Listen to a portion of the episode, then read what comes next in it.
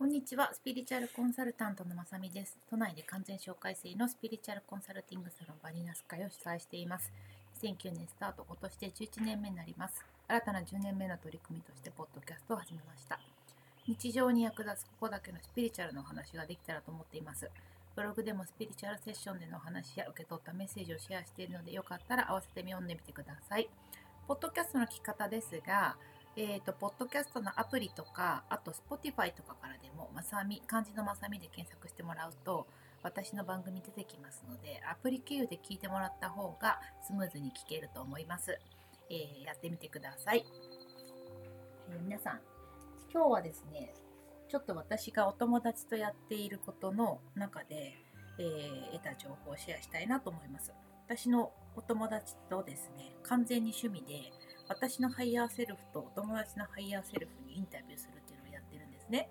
で、お友達はプロのインタビュアーで、てか、あの、ご自身で本書かれてたり、ライターされてたりする方なので、ずっと著名人の方にインタビューをされてる方なので、インタビューはずっとプロでいらっしゃるんで、えっ、ー、と、そのプロのインタビュアーに、私たち2人でテーマを決めて、今日はこんなこと聞いてみようみたいな感じで、今のところ月1回1時間半ぐらいかけて、私のハイヤーセルフと、まあ、彼女のハイヤーセルフに私がつながって、えー、彼女にインタビューしてもらうってことをやってます。贅沢だと思いますよね。えっと、別にそれを何で、何に使おうとかじゃなくて、ただ単純に2人ともの趣味でやってる、遊びでやってるだけなんですけど、毎回うなることがたくさんなんですね。で、私自身が私のハイヤーセルフに、えっ、と、インタビューすればいいじゃんって思うと思うんですが結構それ難しくて自我が入っちゃうと自分の中でスイッチオンオフして死んでいかなきゃいけないし私の思い込みなのか私が受け取ったものなのかがわからないから私は完全に受け手に回りたいので自分でインタビューを聞くってことはできないんですね。ややると多分質が下がるのででえっ、ー、とお友達にインタビューしてもらってるってことで。今日、ついさっきまでやってたんで、忘れないうちに録音しちゃおうと思ったんですけど、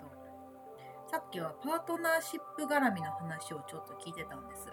私とお友達はそこそんなにそこそこあんま興味ない、興味ないってあれだけど、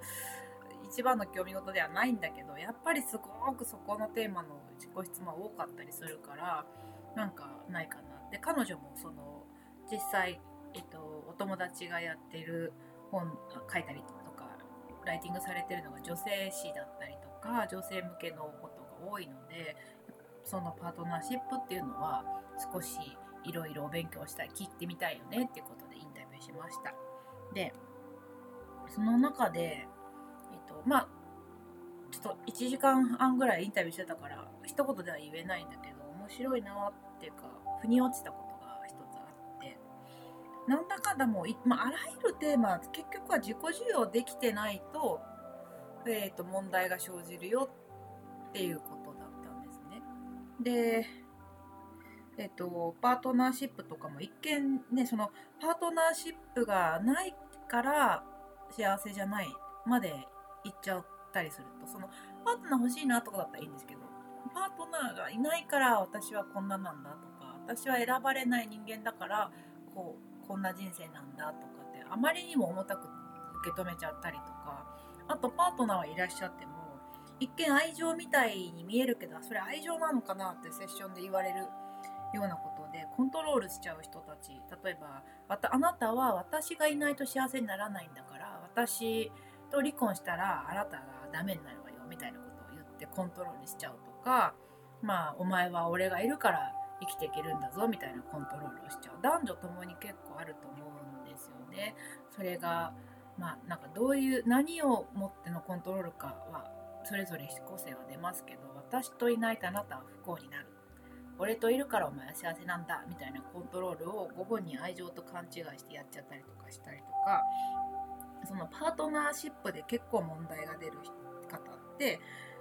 えーと、自己需要ができてないからやっそのパートナーに向き合ってどうこう以前にやっぱり自分自身が自分を受け入れるっていうことをあのサポートした方がいいよって話の流れに結局はなったんですけどそこで今日話したいのは自己肯定とか自己需要って何なのっていうところに割と私は今回目から鱗みたいなアドバイスがあったのでシェアしたいんですけれども、まあ、何を聞いても究極的には自己需要がどれだけできてるかだからもう自己需要のサポートをしていくしかない本当の愛情そのあの人間愛の人間関係その依存でも共依存でもないし支配でもないしみたいなところにステップアップさせるにはやっぱりある程度の自己需要が必要だってあのどのテーマでもなるなったんですけどその自己受容って言葉がまずいよねって私のハイヤーセルフが言ったんですね。で言葉っていうのはとっても便利なんだけれども便利だからこそすごく限定されちゃうって話をしてて。で自己受容っていうのをその自己受容とか自己肯定っていう言葉をどこまで理解するかっていうのは人によって様々だし使い方も人によって様々だしあなたがその私たちが伝えたい自己需要そのいわゆる、うん、言葉使っちゃうからあれなんですけど自分を受容するという感覚を自己需要って言葉に閉じ込めちゃうとすっごく限定的になっちゃうから特にいまいちそれを体感できてない人はおかその言葉尻だけ捉えておかしなことになっちゃうから自己需要っていうのはもうね体感させていく体感してもらっていくしかないんだよねみたいなことを言ってたんですね。でその時に自己受容っていうのは皆さん自己受容とか自己肯定とか使ってるけどその私が私っていうのはその私がアクセスしてる私のハイヤーセルフが思うには、えっと、慈愛とか慈悲っていう言葉の方が近いみたいな感情が入ってくるんですね。で慈愛とか慈悲を自分自身に感じるっていうことの方が伝えたいことには近くないって言われて確かにそれはそうだなと思ったんですよね。自己需要っていまいちピンときてくれない方に説明するとなんか自己需要するために努力するとか自己需要するためにこれを頑張るとか自己需要するために彼氏がとかなんか子供がみたいになって違うって思うことがあるんですけどなかなか言葉で説明できないなと思ってたんですが。ファイアセルフもそれを言っていてあれは体感していってあ自己需要ってこういうことかって体感をサポートするしかないみたいなことを言ってたんですね。でその時にその自己需要って言葉じゃない方がいいんじゃないかって慈愛とか慈悲を自分に感じるってことの方が近しいんじゃないかって言われたんですよね。でその時にああいいなと思ったのが慈愛とか慈悲もものすごく勘違いされててすごく高尚でめったに起こらない観音様が出てきて慈愛慈悲みたいなぐらいの、あのー、すごい高尚なことだって思ってるけど慈愛とか慈悲って世の中にたくさん転がってるっておっしゃったんですよね。で慈愛慈悲その言葉でやっぱり限定されちゃうけどイメージ的にはその理由がこういうことをしてくれるから好きこういうことをしてくれるから大事とかではなくてその存在とか瞬間とか感覚にもう愛おしいって思うっていう気持ちが、ね、言葉だとやっぱりどうしても制限出ちゃいますけど一番近いんじゃないかなって思うんですけど愛おしいっていう理由なく愛おしいって思う瞬間とか気持ちって世の中に山のように溢れてると。で自己肯定はある程度自己需要ができてくるとどんどんそういうのに気づけるようになるので愛おしい慈愛慈悲の感覚が英弁になってくるのでそうすると世の中にあの山のようにあるそういう慈愛慈悲の瞬間をキャッチしていくからどんどん幸せになっていくよと。ただあるその自己需要っていうその自分に対する慈悲っていうのが体感できないとどうしてもその感覚が鈍いから世界が厳しいものになっちゃうよってことだったんですよね。だからなのでちょっとその自己需要がある程度できて慈悲っていう感覚に、えー、あの慣れてきた人はまだ慣れてない人にこれが慈悲だよって教えてあげるっていうのが大事だよって言われたんですよね。でその時にそこら辺にもう転がってる美しいもの慈悲あの愛おしいものっていうののあのインスピレーションで私がパッて受け取ったのが、えーと種を植えてその種が芽が出た時にわって愛おしい可愛いって思うこれが慈愛って言われたんですけどこれちょうど私が3日前に体感し体験したことで1週間ぐらい前に夫婦でオクラ育てようって急に思い立って、えーと、オクラを育てたんですよね。で楽しみに2人で毎日見ててこういう梅雨の時期だからなかなか芽が出なくてうんと思ってたんですけど昨日おと3日ぐらい前にわって芽が出た時に何とも言えないかわかわいいとか愛おしいとか美しいっていうと大げさなんだけど胸がいっぱいになったんですよね。かわいいみたいな。でそれは別にオクラが育ってくれて私がオクラを買わなくて済むから嬉しいわけでもないし えーと、オクラというのはとても難しい植物なのに私が芽を出せたからじゃない。オクラはそんなにね多分あの初心者向けって書いてたから難しくないはずわかんないけど。じゃなくて単純にその説明し言葉に説明しちゃうともうハイヤーセルフが言う通り限定的になって私が伝えたいこと皆さんと分かち合いたいことの半分も言えないんだけれどもなんかこうその生命自分ではないけれどもその生命が生きようとしている姿がか愛おしいって胸がいっぱいにわってなってすっごく優しい気持ちにしてもらった感じわーって思うあとそのうちの夫が気にそのオクラを気にかけてる感じとかもわいい感じのバイブレーションだなってなんかぐっとそれも気も愛おしい気持ちになるみたいなのがその映像だった。でまあなんてことないしあの別に対して人に言うほどの話でもないんだけどとってもエネルギーとしては私は大事なエネルギーを感じたんですがそんな感じで何かを理由なく愛しいって思えるように自分が生きてる、まあ、生きようとしてることを愛おしいって思うっていう感覚をいかに自分に持っていくかということが自己重要。それって別に失敗いくオクラが思ったように綺麗に咲かなくっても愛おしいも愛おしいじゃないですか。多分きっと思ったほどならなかったとしても関係ない話じゃないですか。その愛おしいっていう感覚には。みたいなベーシックな部分の愛おしいって気持ちをいかに自分に持てるかっていうのをこそ自己需要で。でそれを言葉で説明するのはなかなか難しいので何かに対して愛おしい美しいってって思った瞬間をいちいち捉えてこの感覚大事だよね。こういう感覚自分に持てたらいいよね。みたいな発信の仕方がいいんじゃない？体感を誘うというかその感受性を閉じちゃってるとついつい拾えないんだけど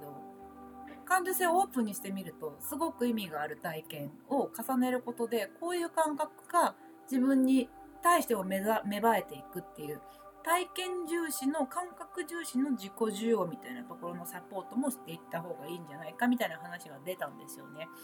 で確かに自己肯定っていう言葉言葉ってすごく便利なんですけど私セッションしててあのまあ話すのも言葉なんですけどねあのこのポッドキャスト始めた理由もブログだとなかなかもう文字だと伝えきれないものがすごくあったりしてこれがビジュアルとか感覚とか体感とかがもっと私が感じてるものを伝えられたらいいなって思うことが本当に多くて私が見ているあなたの可能性ってこんな限定されたもんじゃないんだよって私が見ているあなた自身に注がれてる愛情ってこんなもんじゃないんだよって伝えたいなって思うもどかしさと同じものをやっぱり感じて言葉の言葉って便利ですけど限界とかも感じたので逆に言うと言葉ってに縛られすぎているとせっかくのものも体感できないのかなと思ったんですよね。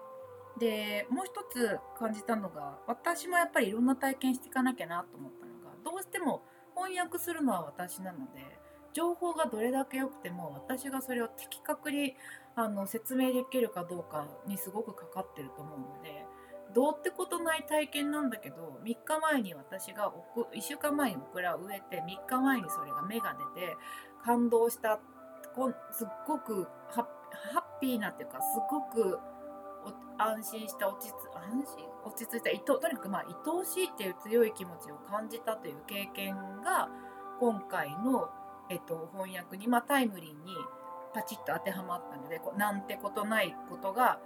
なんてことないことの中に慈愛の体験が世の中にはひっ転がってるよっていうのにパチッとあったみたいなことで言うと私もいかにいろんな体験するかっていうのが翻訳者として大事なんだなっていうのも改めて思いました。なんで自己需要とか自己肯定ってねまああの流行ってるとは思うけれども言葉が限定してしまってるとか言葉が、えーと、ちょっとそれ人それぞれの持っている肯定って言葉とか受容って言葉に限定されてしまうところがあると思うので、えーと、伝えたい私がハイヤーセルフが伝わあの受け取った伝えたい感じっていうのはもう少し条件的なものでは全くなくて愛おしいという気持ちが自分自身に持てるかどうかっていうところででそれは何かをしてくれたから愛おしいというよりはあのそこにあるというあるって B っていうあるっていうことに対する愛おしいという感性をどれだけ磨くかが自己需要のポイントなんじゃないかなっていうふうにあの捉えました。なのであるじゃないですかその芽が出て愛おしいもあるけどなんかこう海を見てた時に水面のね模様がハッとするほど美しくてすごいなっていう感動。そのそこにそれがあるっていうこととここに私がいるってことも含めてあるそのビーンしてるってことにあの感動感動というか愛おしいって思うとか細かくどうってことないんだけど忘れられないようなこうハッとした感覚みたいな愛おしいっていう気持ちをあのいかに自分にも対しても向けていけるか。もうなんか私頑張って生きてて愛おしいなって思えるっていうのがいろいろあっていろいろやらかすけど頑張ってできてて愛おしいなって自分が自分に対して本当に心底思えるように愛おしいのアンテナを磨いていくっていうのは大事じゃないかなって感じたのでシェアしたいなと思いました。あとそのパートナーうまくいはい。では今日はこれでおしまいにいたします、えー、愛おしいっていう気持ちがちょっとでも湧くような何か日常の出来事に敏感になることで自分自身を、まあ、生きてて頑張ってて愛おしいなって思えるあの深みが深さが増えていくとすごく人生がまた一段と楽になったり楽しくなったりするといいなと思います。では今日も一日良い一日をお過ごしください。